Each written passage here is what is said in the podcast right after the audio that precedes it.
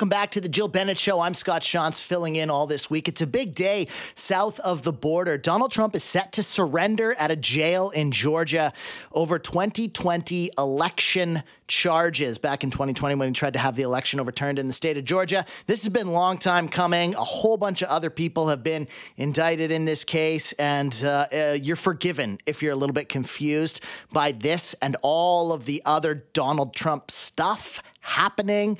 Uh, the Republican debate for Republican nominee for the next election was last night. Donald Trump wasn't there, but like there were so many questions about him and drama about him and stuff. It's a, just such a such a time south of the border, and I know that uh, our politics are different. We are a different country, but this story seems to be big, and there kind of is this attitude that this indictment is different than the other ones. So, here to help us understand more is my guest, uh, Alain Sanders. Uh, he's an attorney and former Time Magazine senior reporter and professor of political science at St. Peter's University in New Jersey. Thanks for being here, Professor Sanders. I appreciate it. Scott. So, is how is this indictment different from the other ones that we've already seen for Donald Trump? Well, uh, it's different because it's being brought by a state prosecutor. Um, now, the uh, allegations are pretty much the same as the federal allegations pertaining to the January 6th events, uh, but uh, this indictment now it comes from the state of Georgia and alleges violations of state laws. So it's a state prosecution, and what makes it different is that the prosecutor has decided to bring it in as a racketeering case as a racketeering case, um, bringing in all the co-defendants that she believes were involved in this uh, illegal enterprise to uh, basically annul uh, the election results of Georgia and unlawfully declare uh, Donald Trump uh, the new president in, um, re- based on the results in Georgia. Um, so it's different uh, because it's a larger case, it's a more unwieldy case, and what makes it also different is that because it is a state case, um, it is not subject to a federal pardon. So there have been many uh, instances in which Trump and some of his uh, uh, other uh, Republican candidates have said that uh, you know if they were elected president, uh, they would pardon Donald Trump or they would do something to stop the investigation or the proceedings. Cannot do that because we're in a federal system, uh, and as you understand, in Canada, federal system is one in which uh, the local jurisdictions, in our case, the states, are independent, and the federal government cannot control those prosecutions. Okay, now you mentioned the word racketeering, which for a layperson like myself, you know, we hear that and we hear this like RICO Act thing eh, in movies and stuff, and it's always associated with like organized crime and and like mob stuff. That's another word we've sort of heard thrown around here. Can you explain that a bit more? Sure. Well, sure. It was originally conceived of as a statute or a criminal statute to go after mobsters, uh, organized crime, absolutely. But the language is broad enough that if you can show that there has been a criminal enterprise by any group, uh, whether it's a formal or informal group, and you can show that, and then you can show that the members uh, that were involved in this enterprise basically collaborated, conspired, agreed uh, to join in the goals of the uh, criminal enterprise, a legal enterprise, then these people can be charged as part of that criminal enterprise. So it's a way to group defendants instead of um, charging them individually and having to prove the case uh, in a series of trials for each of the individual defendants.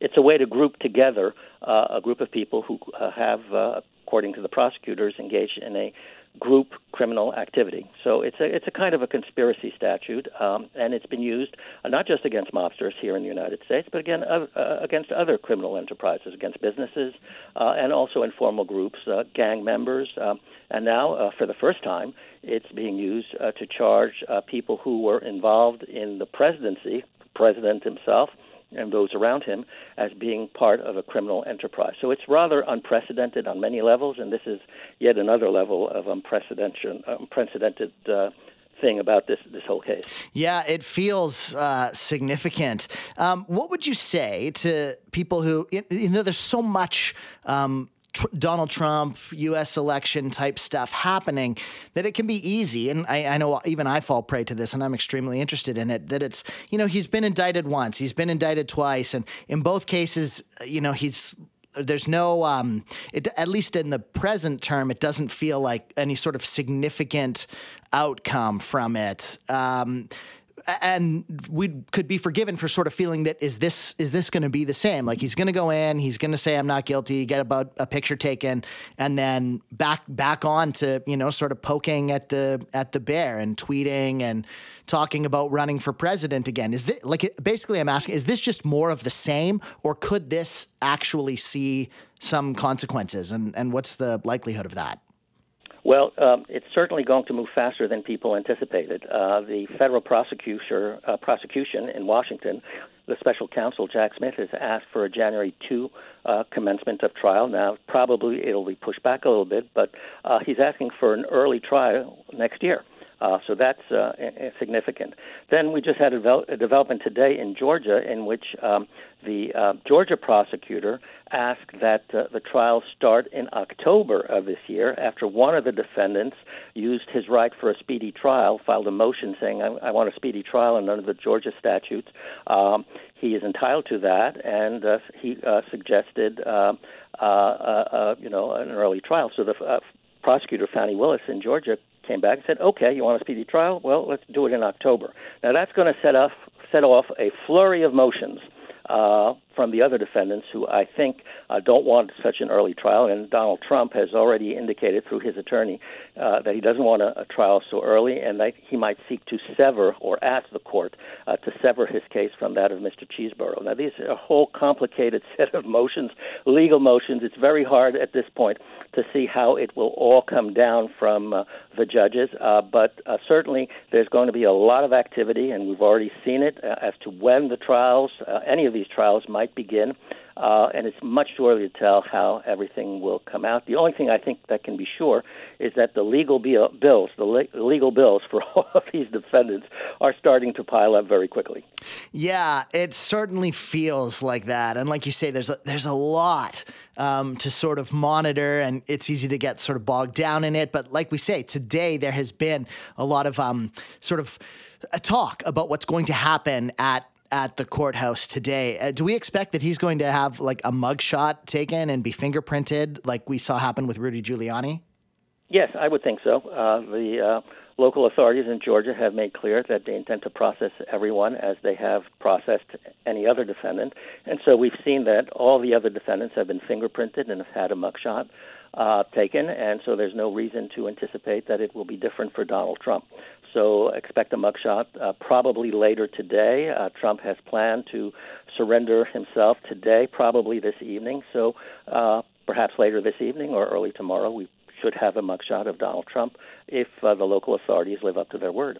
Wow. And one of the things that I've heard, and I'd, I'd love to know your take on this, is perhaps the reason that this is such a such a big deal, sort of surrounding Donald Trump, is uh, basically that the the whole system is kind of on trial here, uh, just in the the sense that is no one truly above the law. That you know we have evidence that Donald Trump committed crimes, and that you know uh, to this point of hey, they're going to follow the the standard procedure. Uh, everybody gets mugshot, so he's going to get a mugshot, and the standard procedure is we treat kind of everyone the same and if that's the case, does you know a person who was president and could be president again uh, is that person above the law? Uh, do you feel that that there is that significance here that um, there's much more at stake than just one man's consequences for his actions?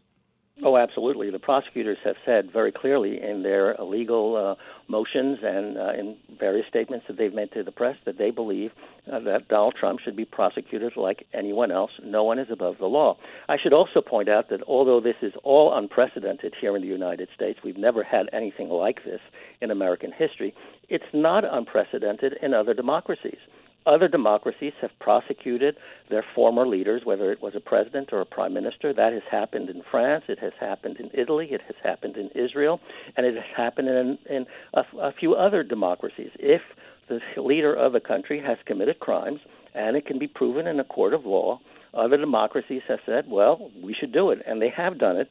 And I think here in the United States, uh, you can see that there's the same force at work here. Certainly, the prosecutors are saying, look, uh, it doesn't matter whether you're or you're high or low in the uh, culture or in the system or in the politics of the country. If you've committed a crime, you need to be prosecuted, and of course, it, will be a judge of ordinary, uh, I should say, a jury of ordinary citizens that will determine your guilt or innocence. It's certainly an interesting time, and uh, you know we're definitely going to watch it closely. Alain Sanders, thanks so much for the insight and helping us kind of understand what's going on. He, Alain is a former Time Magazine senior reporter and professor of political science at St. Peter's University in New Jersey. Thanks so much again for your time today. My pleasure, Scott. Take care.